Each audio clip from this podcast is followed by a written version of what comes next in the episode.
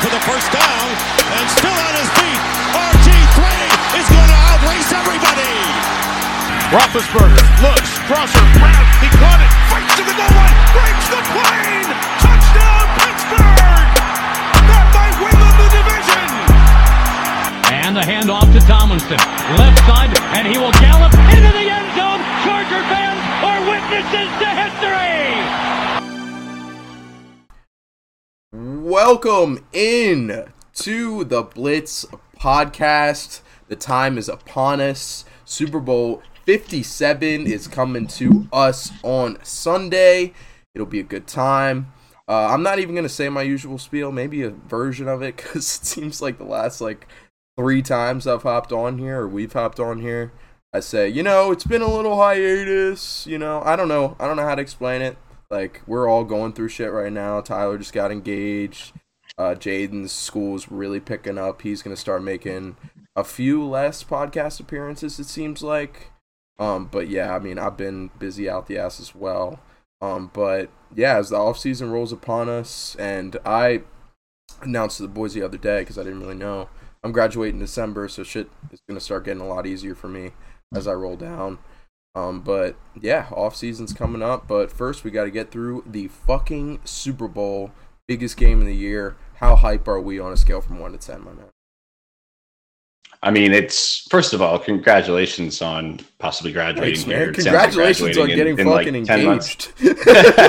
I know, dude. Lots, lots happened uh, over the last couple months. Um, yeah, I mean, playoffs have, you know, the playoffs have been good. I don't think they've been as good in years past. Like we, the the the Bengals game was obviously a crazy game. The Chargers Jags was a crazy game.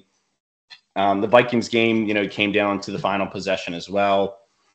The Bills game, I guess, against the Dolphins was close, but other than that, man, it's it hasn't really been all that close. You know, I mean, I, the, the, the Eagles won both their games convincingly. The Chiefs were in control against the Jags the whole time. The Bengals beat the Bills pretty bad. Ravens game, I you know I know we've got a lot of Ravens listeners, and that real quick, that's what I find to be so crazy because if the Ravens had won that game, they would have went to Kansas City.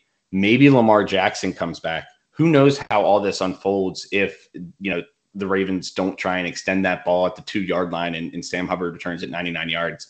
Um, obviously, that's how the playoffs go. But yeah, it, it, it's just been a weird offseason, which, in my opinion, I think sets up for a really good Super Bowl. I think we're going to have an absolute classic in this Super Bowl. Um, you know, both number one seeds. You correctly predicted this Super Bowl, so I will give you your kudos there um, for that. Then you see it with the line. You know, the line's listed at Philly as a one and a half point favorite, virtually a coin toss. Um, I know, I think it opened at two and a half. Within eight minutes, it went from two and a half Chiefs to two and a half Eagles, and then it's kind of went back toward the middle. Um, I'm hyped, man. I'm really hyped for this game. I think this is going to be, you know, we're going to hop into some of the storylines, but you know, you, you look at the Chiefs side. Can they start to build this, keep this dynasty going? Are the Eagles going to be that new team? You know, this is one of the best built teams in the entire league, maybe the best built team, top to bottom in the entire league. Um, my fiance is obviously a huge Chiefs fan, being from Kansas City, so I hear about it all the time. But I'm absolutely going to be pulling for the Chiefs. Anybody that listens to our pod knows I'm an Eagles hater. I'm not stopping now. I can't stand Philly. I can't stand their fans, and I'm not wavering away from that. My heart's telling me one thing, mine's telling me another. So that might be a, a, little bit of preview of where I'm thinking with this game. But yeah, man, it's crazy. 57 seems like a lot of freaking Super Bowls. It's it's crazy that we're. It feels like just yesterday it was Super Bowl 50 with the Broncos and Seahawks, and, and now we here we are 57. But uh, but yeah, amped, hyped, everything under the sun. And this is it, man. We've got four more quarters left in the season, one game of football left to decide it all, and uh, it's going to be a, a hell of a game down in the big toaster. Yeah, for sure. We're all hype to watch uh, as it comes up. And uh, you know, blame me if you want to. I did have to look up what number Super Bowl it was because you're right. There have been so fucking many, and I'm, I you know, I'm gonna graduate in December and still can't figure out what a Roman numeral stands for. You know, no big deal. I mean, the only time you use Roman numerals is with the Super Bowl. I feel that's the only time that really comes into play. And look, man, when you get to be my age, which is uh, six months, five months from thirty they all just blend together. And yeah. it's like, you know, Super Bowl 51 and Super Bowl 55, I can't really tell you the difference. And it's just how it gets. But uh, I, I did actually just recently watch the 30 for 30 Bullies of Baltimore on the 2000 Ravens. Really good 30 for 30. Definitely would advise watching that. But you know that was 23 years ago, which is crazy to think about. Uh, and I remember that like it was nothing, and that was Super Bowl 34. So um, yeah, it's just it's crazy how time flies, especially when you get older, man. They just all meld together. Yeah, for sure, dude. I have to watch that. That Boys Baltimore. I just saw that they came out. It feels like there was no advertising for it whatsoever. But yeah, Great, great tribute, great tribute for Tony Siragusa. Um, you know, he passed away, and uh, they they had a really nice tribute for him, and uh, it was definitely centered a little bit around him. But man, that defense was just incredible. Which, you know, we're looking at these Yep. two teams. I know that Philly, uh, you know, would they get seventy sacks? I think this year led the league in sacks, but know, these are two high-powered offenses, and, and I'm hoping we see some points in this game. hell yeah, man. All right. Well, without further ado, let's uh, break it down a little deeper analysis for you. Um, and to start, we'll do a little tale of the tape uh, with the history of the matchups. And you got two head coaches here on two very opposite sides of the spectrum. Andy Reid, it's been in the game a long time. He's been a successful head coach for a long time, especially in Kansas City, obviously in Philadelphia in his prime years. Um, but he moves on to KC, and now this is a revenge game. Like I didn't, there are so many storylines in this game, dude. Like I even forgot about that until just now. Like that he used to coach the Eagles, like Yep. primarily, and it's just insane how many storylines. Oh, they ran him out of town, typical Philly fashion. You know, they did it to him. They did it to Dougie P. It's like you know, you, you get to the Super Bowl or you, you win us a Super Bowl, you're gone. So Sirianni better be uh, watching his back at all times now after this Super Bowl over the next couple of years. I know, dude, but you can't really have a hotter start than Nick Sirianni has in his first two years of head coach um, for Philadelphia. He has a 23 and 11 regular season record. Uh, the season prior to him coming in, Eagles were 4 and 11 with Doug Pederson, but yeah, they ran him out of town after he had a successful track record previously. Uh, but Nick Sirianni seems like he's working out that whole mentality of we've got the seeds growing underneath the soil or whatever the fuck he was trying to say when he first got in. It seems like that's finally coming to fruition, and he made it to a fucking Super Bowl. So that's awesome. Uh, but like I said, these are two guys totally opposite ends of the spectrum. Andy Reid, very successful coach. He's been to the Super Bowl three times, but has only come out on top once. Um, which I mean, I guess I just needed a reminder of that, which I, I thought that was kind of crazy. Um, but yeah, Yeah, but the, the the championship games that he's been to is ridiculous. You know, I think he went to four straight with Philly. This was his hosted fifth straight game for Kansas City, fifth straight AFC championship game they've hosted. So yeah, he's been to like nine or ten championship games, I guess you can say. where would you put Andy Reid as far as like best coaches of all time? You know, this and and this is going to be a theme for me with the Chiefs at least is legacy because this is kind of what this game is not only for him but also for Mahomes, also for Kelce. Um, it, if, if he wins this game, I think he goes down. You know, right. He's not going to be up there with Belichick and and Walsh and um, I'm trying to think. Uh, Dallas's coach. I- It's I'm blanking on Dallas's coach during the '90s, and I'm blanking on Jimmy Johnson. Um, uh, no, not it, it was before Jimmy Johnson. Oh, I can't think of it. Jimmy Johnson was there, and then there was somebody else before. But anyways, um, and then Steelers coach as well. That blanking on his name as well. Obviously, haven't been in the Uh, Cowher? total football mindset, Cowher? but yeah, I Yeah. think he's in there. You know, top five, top five coach all time. I think he's definitely up there. Um, I don't think he, like I said, scratches that surface with Walsh and, and Belichick, but he's right there with everybody else. Yeah, for sure. And he's got probably what, like ten years of coaching left in him, maybe something like that. I don't know. Yeah, I'd, I mean, he looks he, he looks as good as he he could look, right? he looks he looks the same that he has over the past fucking fifteen years. Like he's the same guy coming in every single year. Seems like. Chuck Noll is who I was thinking Uh, of that, that won all the Super Bowls with Bradshaw and all. Um, but but yeah, no, nonetheless, I think that if he wins this, he's top five. If he loses, I think he's still top ten, but I don't think he cracks that top five yet. Yeah, I would probably put him in the top five definitely if he wins this game. I mean, that puts him at four Super Bowl appearances, two wins. Like that's phenomenal. But uh, not to mention, the, as I already said, uh, the history between Andy Reid and the Eagles. There is also some history between Nick Sirianni and the Chiefs because he worked there for several years before Andy Reid was brought in in 2012. and he fired Nick Sirianni upon arriving. And Nick Sirianni, all this week and all these past couple weeks, he's been talking very highly of Andy Reid, like how much he inspired him to become this great coach, yada yada yada. But I gotta think that they're just knowing the guy that Nick Sirianni is, like there's got to be the biggest shoulder or biggest chip on his shoulder of all time going into this game. So not that he. I mean, you, you have to you have to find ways to motivate you. Mm-hmm. Any any little tidbit that you can find to motivate you, you're going to use, um, especially at this level in this game. Uh, so you know, if he can play that card, absolutely, why not play it? But if you you know, Andy Reid's like, hey, this is a team that basically fired me too, so I can play that card as well. Yeah, that's what I'm saying. There's so many storylines in this game. Uh, we probably won't talk about it too much, but the Kelce Bowl, obviously, that's a big thing. Oh yeah, everybody's been talking about that. You know, First Brothers matching up in the Super Bowl, and obviously the year that their podcast comes out, New Heights podcast. Haven't listened to it? Definitely give it a listen. It's it's awesome. Um, but yeah, I I think that that's you know the the heightened storyline is, is the Kelce brothers because they're they're both very boisterous and, and they're they're both the heart and souls of their team. I feel so, and, and that's why they're so good at what they do. I think both end up being Hall of Famers when it's all said and done, and that's the other reason why this is such a, a marquee matchup as well. I wouldn't be surprised if both retire, no matter the outcome of the game. Like I wouldn't be surprised. They play a super in a Super Bowl together as brothers against each other. I don't think there's any other way to write up a better storybook ending. So I see them both. Is that is that what the script says? Is that is that what that's going to? Maybe we got some NFL Network people listening in, raising some eyebrows. Uh-huh. um, oh, Rich Eisen's like, ooh, I think we might have something here. they're on to something, man, over at that Blitz podcast. Um, but yeah, so all right, let's dive away from the coaches for a little bit, and I'm gonna do some rambling on some of the regular season ranks from these two teams. Uh, so this is on a yards per game basis, by the way. Um, but on the offensive side, on the passing offensive side, obviously Kansas City with the most likely to be named MVP tonight, Patrick Mahomes leading the helm.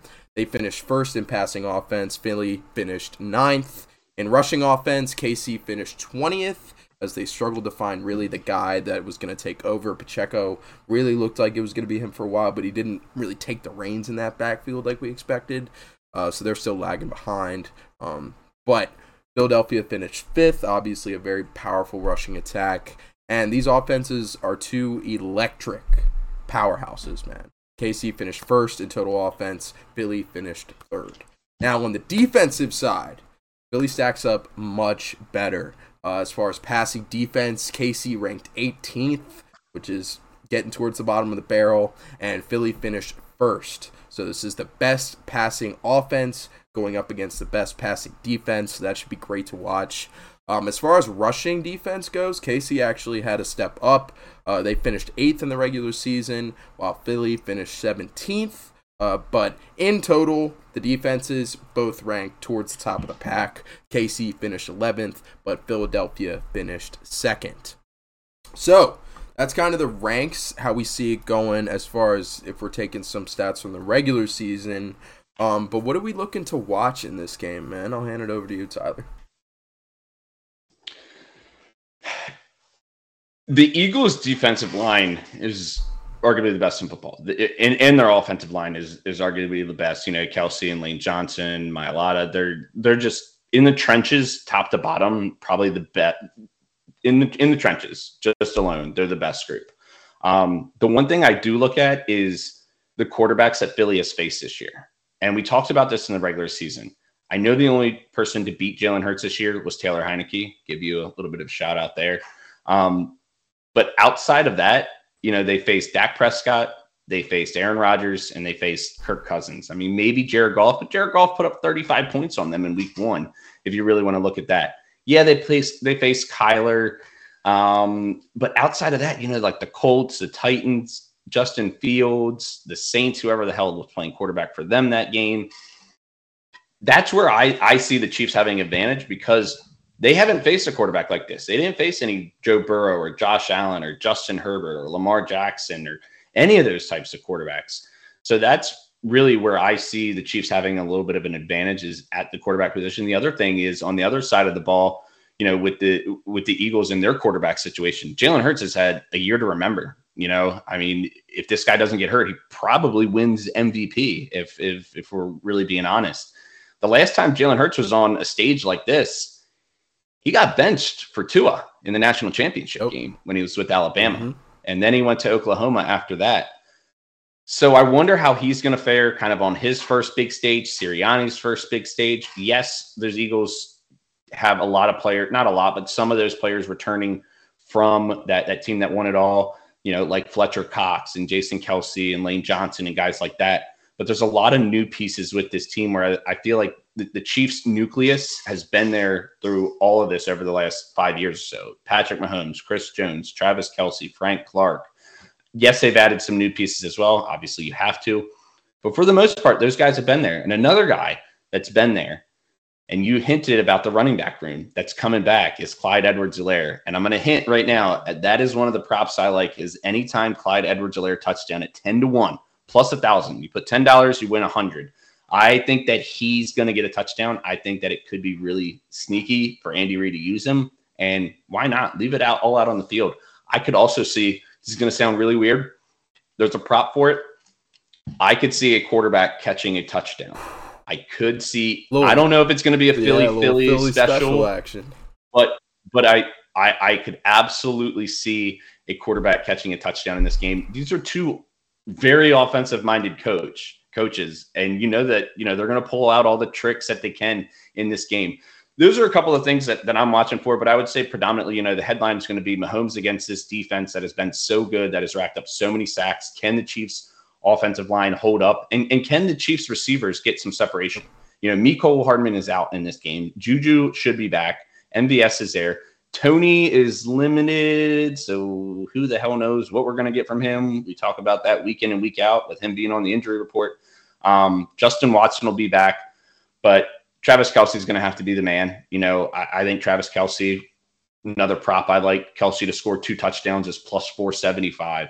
Um, I really like that one as well. So, uh, yeah, I think that's the matchup that I'm really going to be watching because you got to imagine that this Chiefs offensive line is going to be able to neutralize the Chiefs pass rush, you know, with Chris Jones, Frank, Frank Clark, and uh, Loftus, and guys of that nature. So it's going to be dependent on these Chiefs corners in this secondary to shut down DeVonta Smith and AJ Brown, who really and truly neither one has had that good of a postseason. Mm-hmm. If we're being honest, uh, you know, it's been more of the run game. So if the Chiefs can shut down the run game, can Jalen Hurts propel this team to victory? Can he throw them to victory? And that's the other question on the on that side of the ball. So it's you know the best of the best with Patrick Mahomes going up against this Eagles defense, and then it's the more underlying story of Jalen Hurts' first big game since national championship, second year head coach against the Chiefs defense, which, like you said, hasn't been great.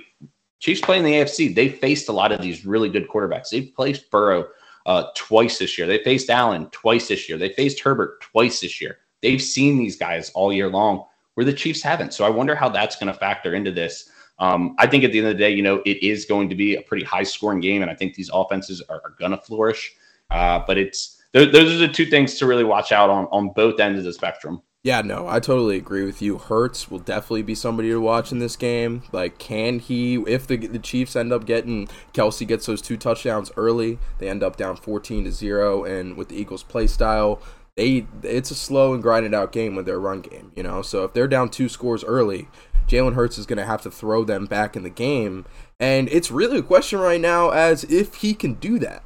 Because as exciting as it was to have him come back and secure the number one seed in the last week and lead them to two wins so far to get them to the Super Bowl, Hurts is not 100%, man. Like that shoulder injury.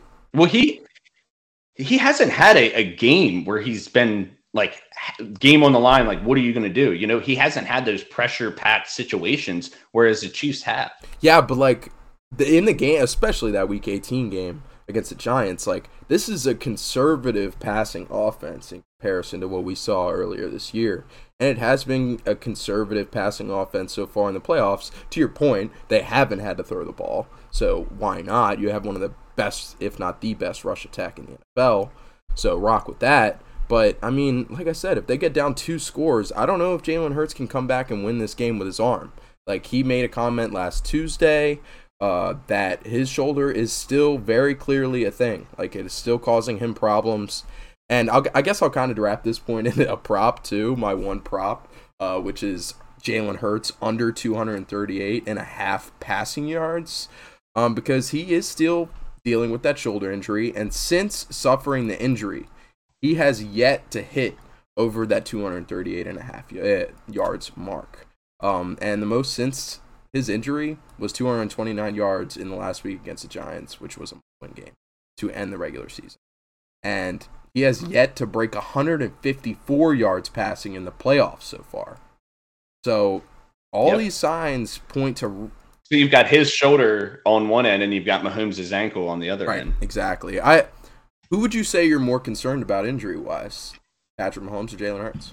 Um, injury wise, I mean, I would probably say Mahomes just because it's more recent, but I trust Mahomes a lot more to deal with an injury than I do with Hurts. And it's not to say that I don't trust Hurts with an injury. It's just I haven't seen enough of him for me to have trust in him with an injury. We saw what Mahomes did on a bummed ankle against the Bengals, still threw for over 300 yards, got that rush, and obviously the late hit by Ossai um, put them into field goal range. But he propelled his team to a victory when he was hobbled and not at his best, and with all his freaking receivers getting hurt. I mean, they had Miko get hurt that game, Juju got hurt that game. Um, I'm trying to think Toney. of who. Uh, uh, Watson was out of that game. Toney got hurt that game. Like their whole receiving core was depleted, and he still propelled them to victory. Yes, go ahead, say there was some questionable calls. Don't disagree with it, but still, you got to give the dude credit where credit's due. And he has shown that if he is hampered, that he can propel his team to victory. And that's where it comes down to, you know, like I said, with this being a close game, can Hurts win it with his arm? We don't know. We haven't we haven't seen mm-hmm. it yet. Yeah, so he'll have to prove it. And even despite the injury, he's only broke that over 238 and a half, which is not a spectacular over as far as passing yards. He's only broken that right. over twice since the loss to the Commanders in Week 10. That's pretty bad. Wow. So you know he had a really hot start to the year as far as passing, and his rushing and the team's success carried him through his MVP campaign to kind of end the year until he got injured. But you know he hasn't been as spectacular through the air as we're all led to believe. And also, something to watch in this game, I think, is Jalen Hurts on the ground because of all this shoulder stuff we got going on. We've seen Jalen Hurts a little bit more involved in the run game, a little bit more conservative on the uh, on the ground, and the Chiefs have allowed the fifth most rushing yards to quarterbacks in the regular season. So that could be something that Sirianni looks to take advantage of.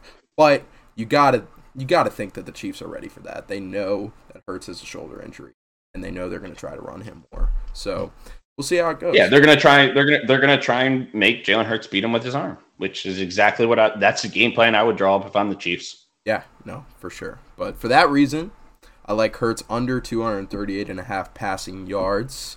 Um, do you have any other props you want to throw out for this game, man?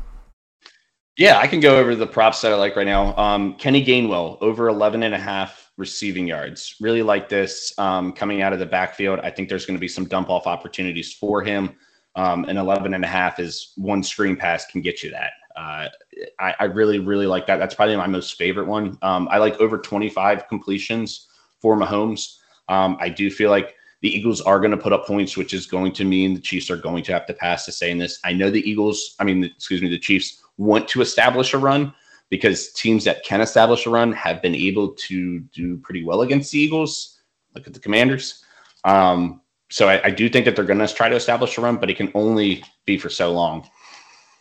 I went over Kelce TDs. Um, I alluded to it. I think this is going to be a nail biter type of game. I think this is going to be a classic. I think it's going to come down to the very end. Overtime at plus 1100, 11 to 1 odds. I like that. I think that this game does have a chance at going into overtime. Uh, and 11 to 1 odds, $10 wins you 110. Um, another thing that I like at 11 to 1 odds each team to score a touchdown and a field goal in each half. So each team has to have at least 10 points in each like half. Um, so 11 to 1 odds, you know, once again, 10 to win 110 type of deal. Really crazy odds. Um, yellow Gatorade.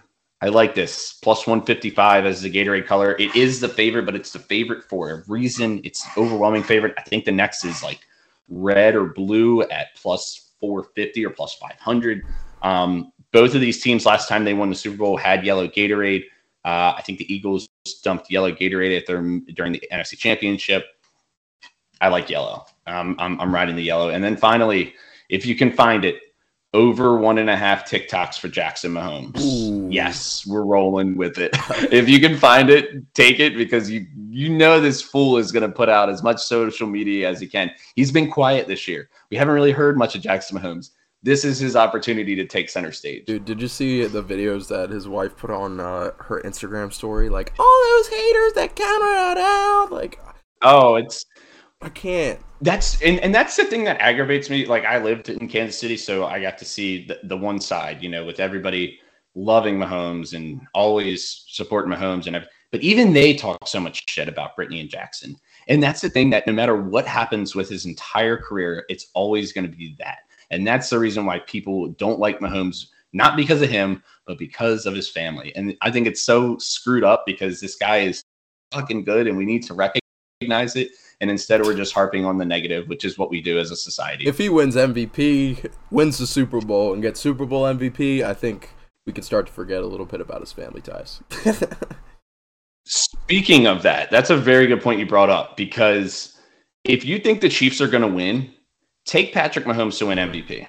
He's plus 130. You get better odds than their plus 105 money line. And if the Chiefs win, do you think Mahomes is not going to get MVP? Like it unless something crazy goes wrong, like he has to win MVP if the Chiefs are going to win the Super Didn't Bowl. Damien Williams Maybe won- Kelce, Didn't but- Damien Williams win the MVP when they beat the 49ers?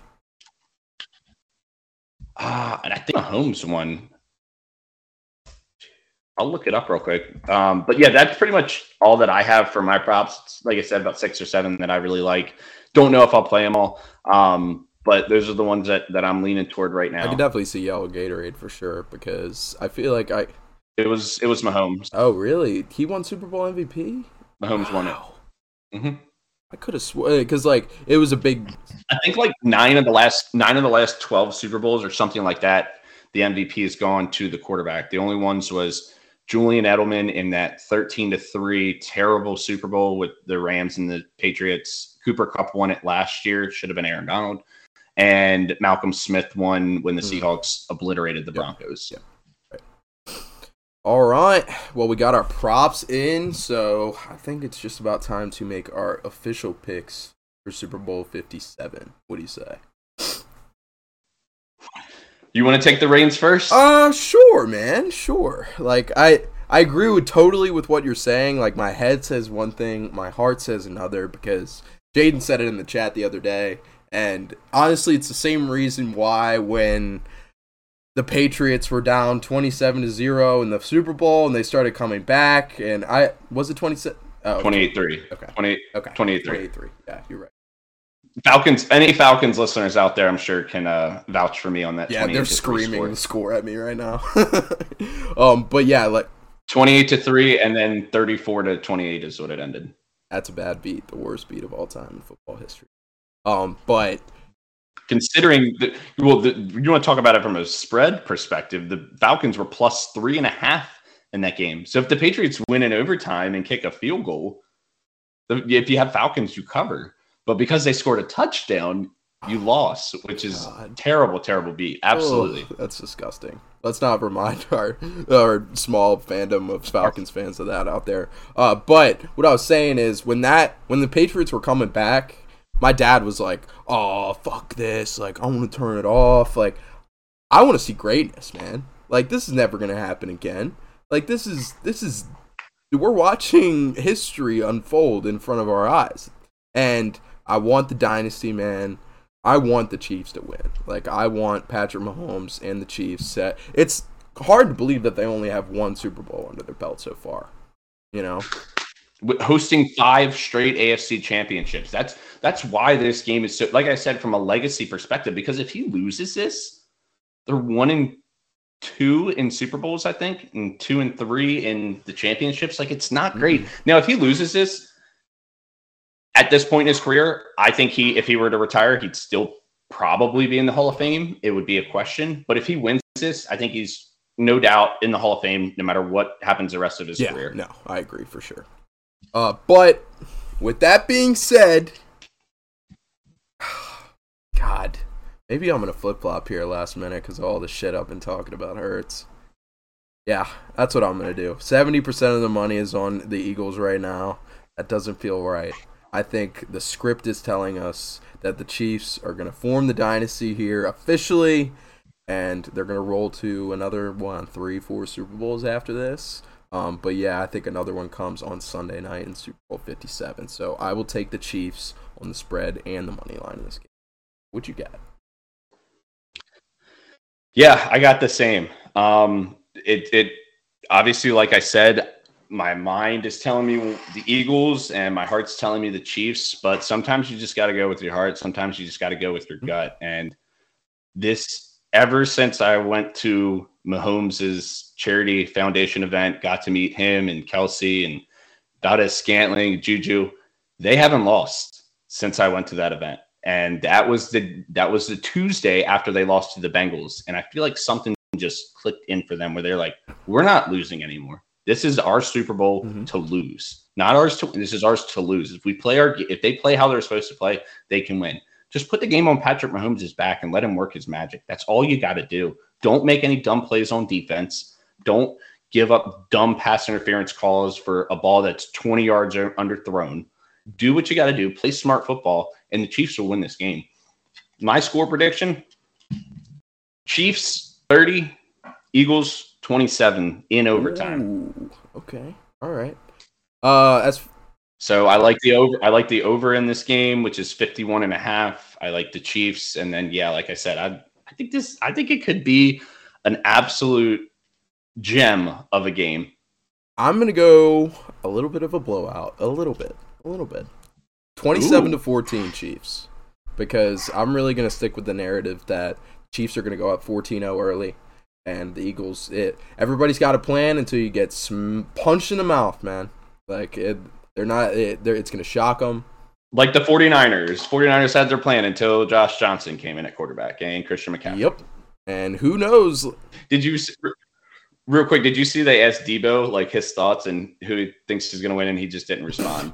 he just sat there in silence. And I was like, yeah, like I don't blame him. I'd be pissed off too. The fact that the script told you that you're going to have Christian McCaffrey in at quarterback for the NFC Championship game. Like, it's just bad way for their season to end the way it did. And I'm not saying that the 49ers would have beat the Eagles, but I, I wanted to see a healthy Purdy, uh, you know, try and see what he could do on that stage. And, you know, Eagles probably end up still winning the game, but it still would have been, I would have liked to have yeah. seen that. I saw Bosa, the interview with Bosa, where it was like, Are you looking forward to watching the matchup between two great quarterbacks? Yada, yada. He's like, Yeah, it'll be a really entertaining matchup that I won't be watching. So why why would you watch that? Yeah, 49ers fans are taking a tart, which 49ers might win it all next year. I would not be shocked at all. They just confirmed they're going to come out with a vengeance, I think, next year, and they're going to be ready to kick some ass. Because this is that was what two straight NFC Championship games that they mm-hmm. lost. Yeah, they're going to be pissed, and one of them was the Chiefs. So next year, maybe we get a 49ers Chiefs rematch, Super Bowl. Who knows? Um, but yeah, I think that does it for our predictions for Super Bowl 57 coming up this Sunday. It'll be a barn burner, and we're all looking forward to it. So put those props in that you got. Uh, we gave out probably like a list of 10 tonight. So maybe you do. Yeah, about 10. So, like, maybe go on prize picks, do uh, three three leg parlays. You know, you could do five two leg parlays, whatever you're feeling, man. Or you just do one 10 leg parlay and win $10,000 or something. So we there all. There you go. Or if you really want to get saucy with it, if you watch golf at all, the Waste Management Open. I talked about this in September. The Waste Management Open is in in Scottsdale. The Super Bowl is in Phoenix, and it's all happening this weekend. So if you wanted to take somebody to win that and parlay it with something else in the Super Bowl, you could do that just to have a little bit of fun.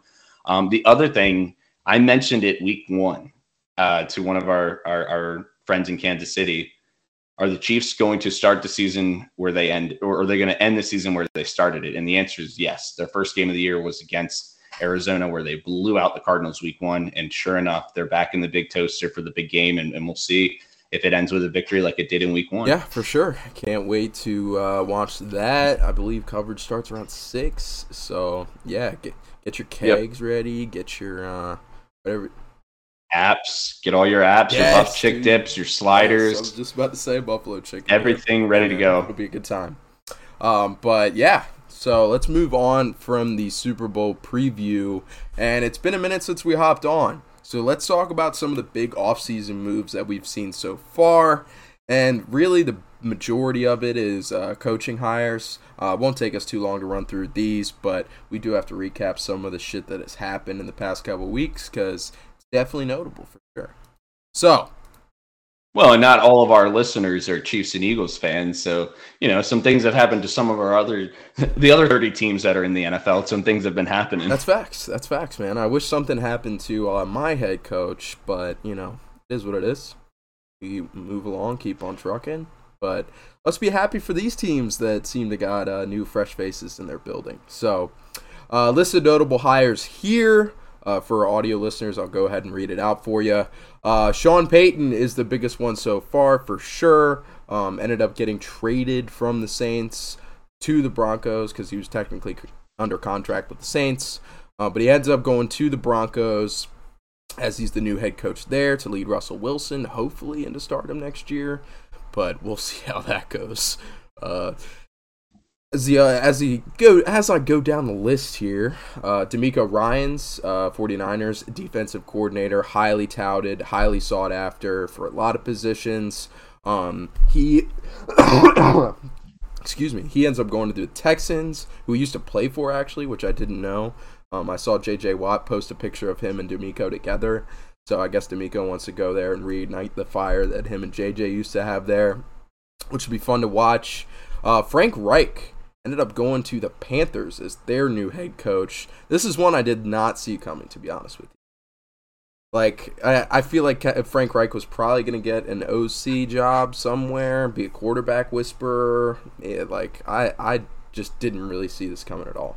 I, I, I just, yeah, I thought the Panthers would make a bigger splash. I know um, Jaden and Mitch were both, you know, on board with the Frank Reich hire, and they really liked it. I know a lot of my friends that are Panthers fans that live in the Charlotte area or from the Charlotte area are not very happy with it. They're like, we're taking over a guy that did terrible, uh, you know, with with his stint with the Colts. Now, I will say, he didn't really have a quarterback there. But he doesn't really have a quarterback in Carolina right now either. Maybe they go and get somebody in the draft like your own Kentucky Wildcat, Mr. Will Levis. Maybe they go out and get CJ Stroud.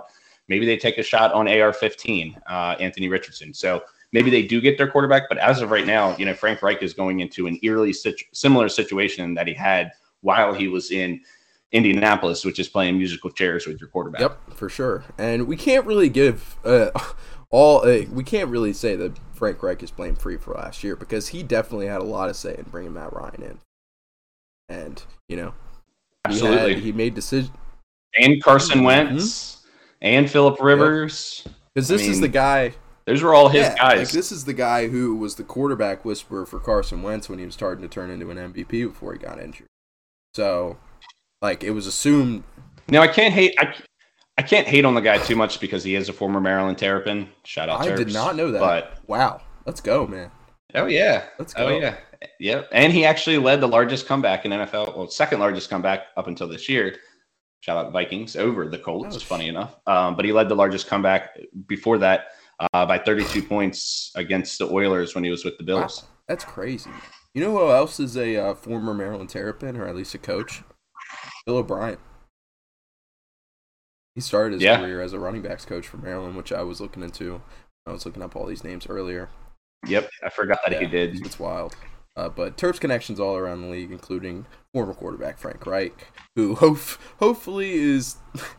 God, I just don't understand it at all. But let's move on. Uh, Kellen Moore, he ends up going to the Chargers as they hold on to Brandon Staley as their head coach. I have been very clear this entire time that Brandon Staley, I don't believe in him at all. Uh, this team should have already been in at least one Super Bowl with Justin Herbert, the level that he's playing at. Like, I mean, we had this team as a top three team going into the year, and they didn't even make playoffs. Or they did, and they lost to the fucking. Yeah, large one of the largest uh, up 27 nothing on the Jags and, and blew that lead. Sorry about that, Mitch. But yeah, I mean, it's it's a lateral move for Kellen Moore.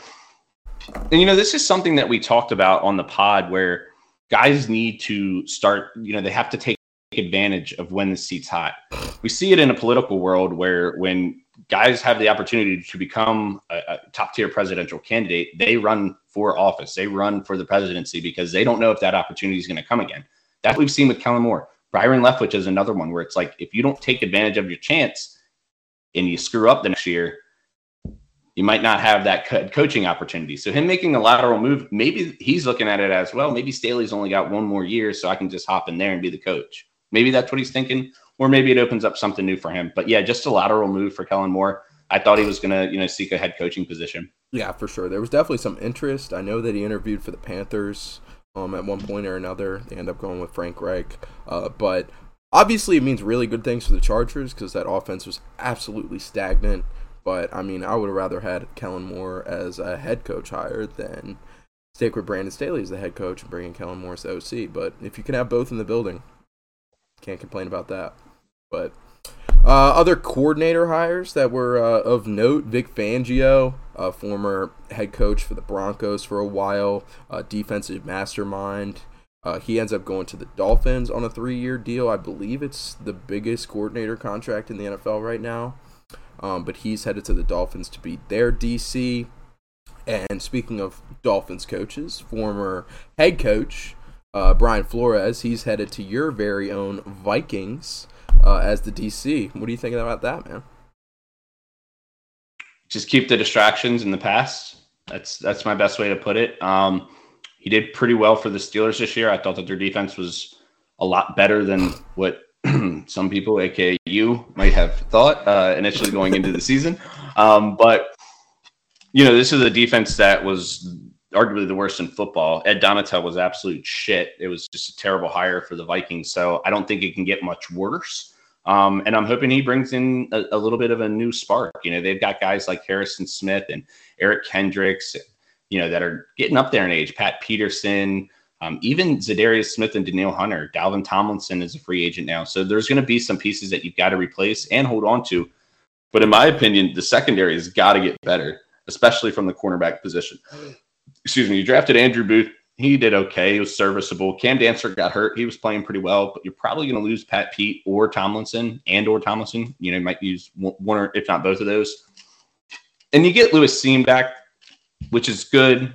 We'll see what happens. I'm not holding my breath. Um, you know, on this Vikings defense, this is a team that centered around the offense, and, and I don't see it changing. But you know, if you can get to a top 20 defense, the Vikings could be making some noise next yeah, year. Yeah, for sure. I mean, I've been a Brian Flores fan. If you get rid of all the distractions, like if you focus exclusively on his uh, ability to coach football, like he's a pretty fucking good head coach. I mean, he shouldn't have, on paper, been fired in the first place from Miami.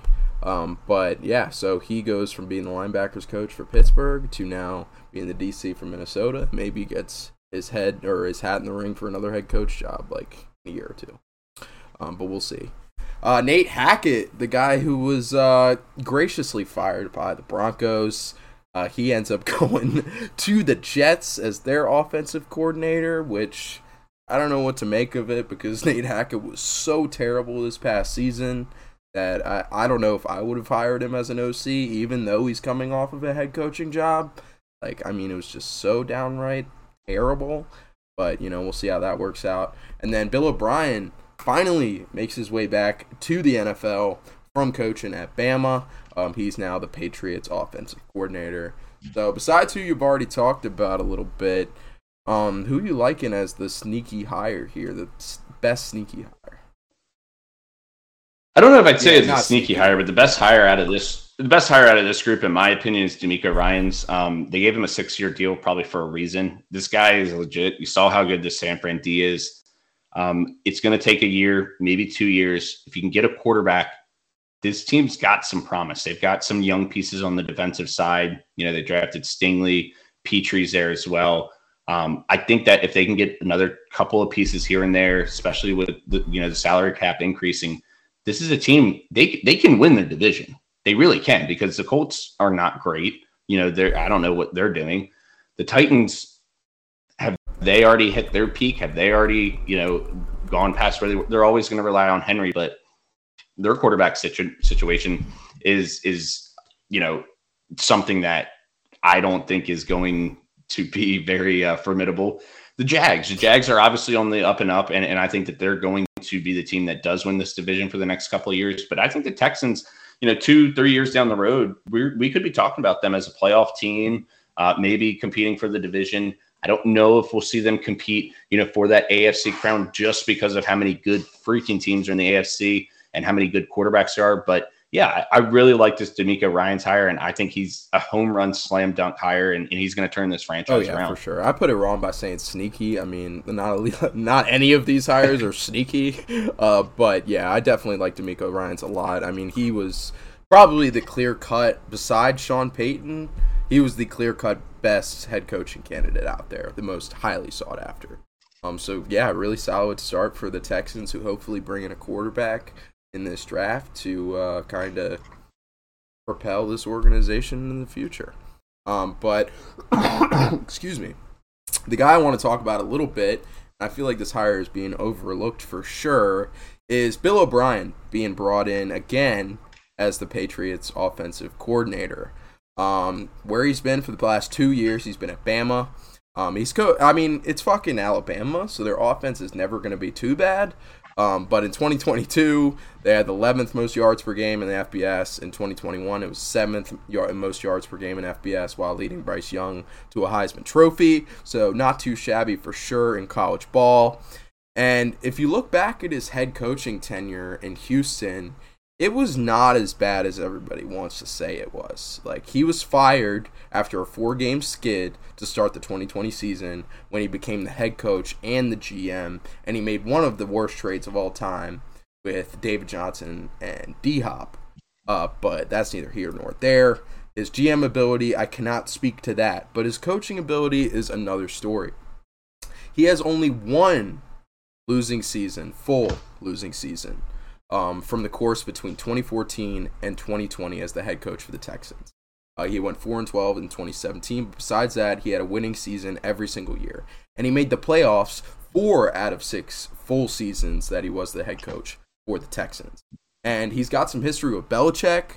Uh, he worked with the Pats offense from 2007 to 2011, where he eventually worked himself up as the OC in 2011 and they made the Super Bowl that year. The Pats did, and they had the second best regular season offense that year on a yards per game basis. So I'll just finish the sh- uh, the thought off with his shittiness at GM with Houston overshadowed his coaching ability. Like he, he was he was probably one he'll go down as one of the worst GMs of all time. The 0 4 season that he had as GM.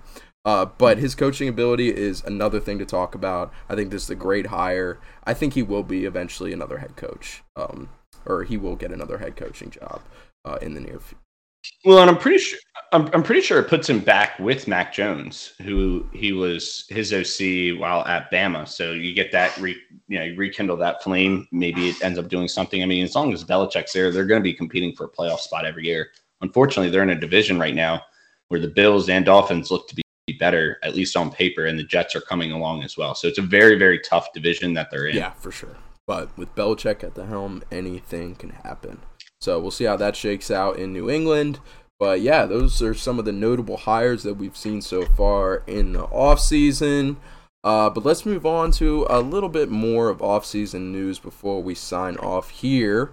And that is the Derek Carr uh, phenomenon that we're seeing right now. So, uh, rumor had it he was going to be traded from the Raiders, but he kind of basically refused that, and because he does have a no trade clause in his contract, um, so he's going to end up being released, which means that he's going to be owed all of that money from the Raiders. Uh, which will be interesting to watch that unfold. They might have to just backload it until 2035.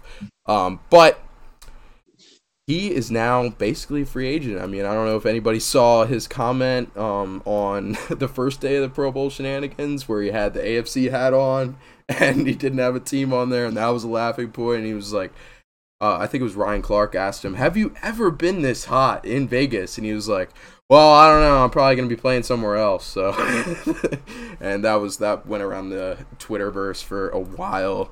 Um, but yeah, we'll see where Derek Carr ends up. This past week, he met with the Saints after receiving approval from the Raiders. Um, what are we thinking as best fits for Derek Carr, man? Seems like the Saints is the team right now um, that he's going to end up going to. And with their offensive line, if they can get Michael Thomas back, him and Chris Olave and Alvin Kamara, he's got the resources there, and their defense is really good. And if you're the Saints, this makes sense because you're in that win now mode, and this is a guy that will come right in and hopefully propel you to that next level. The other thing, the division is shit. The Falcons are not good. The Bucs are in complete rebuild, and the Panthers, who knows what we're going to get out of them. So, keeping all that in mind, you go out and you get a guy like Derek Carr. You're autom- you're you're right away putting yourself in the in conversation to win this division. And then the NFC as a whole is just not great. I mean, the Eagles look great, the 49ers look great. After that, I mean, Dallas is there. But then it's like the Vikings and the Packers, and it, it, it's a total toss up at that point. You got to imagine the Rams will be better. We'll see what happens with Kyler and, and his recovery from surgery. But overall, you know, if they go out and they get Derek Carr, I think it sets them up really well. So I really like the fit with the Saints. The Jets make sense, but I don't know if the Jets, if they get him, if that's going to put them at the top of their division. I just don't think it does. The Colts, know what the Colts are doing. Redskins, excuse me, Redskins makes sense. It does make sense, but I think they're going to go with a younger quarterback. I think they're going to go with an AR-15, maybe see what Sam Howell's got. Um, I don't think that they're going to keep doing this. Oh, we're going to go out and get a veteran quarterback carousel like the Colts are doing. We're just going to see how this is going to go every single year. Yeah, that's the reason why I don't think he ends up with the Colts or the Skins because they know how this whole rigmarole works out, especially the Colts. Like, I mean, they've been doing this the past three years they know how it's going. They've got to rock with a young quarterback in the draft this year. And as far as the Commanders go, we seem to be pretty damn committed to Sam Howell. Like Ron Rivera just had another interview the other day where he said Sam Howell is more than likely QB one, and with the world that we're in today, um, that's pretty much a guarantee that Sam Howell's going to be QB one uh, to start the season. So I like to see that. I like to see like we need to develop a quarterback. I mean, we haven't really tried to give it a shot at developing a quarterback since Dwayne Haskins, rest in peace.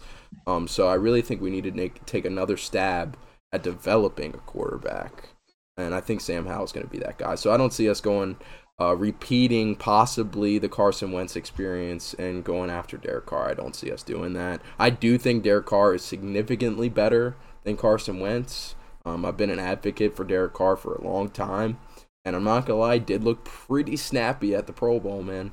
Like, I, in that flag football game, yeah, a lot to take. Dude, all right, all right. I I'm a fan of the flag football. That's the only thing. You can scratch everything else. Like Peyton was legitimately pissed after losing that game, and that made me like I, I was laughing. Like he was, his whole entire face was red with the veins popping out. Like, and it was it was. Com- it was as bad as competitive as flag football usually is. You know, like I I, I was yeah. It. I know you fucking hate it.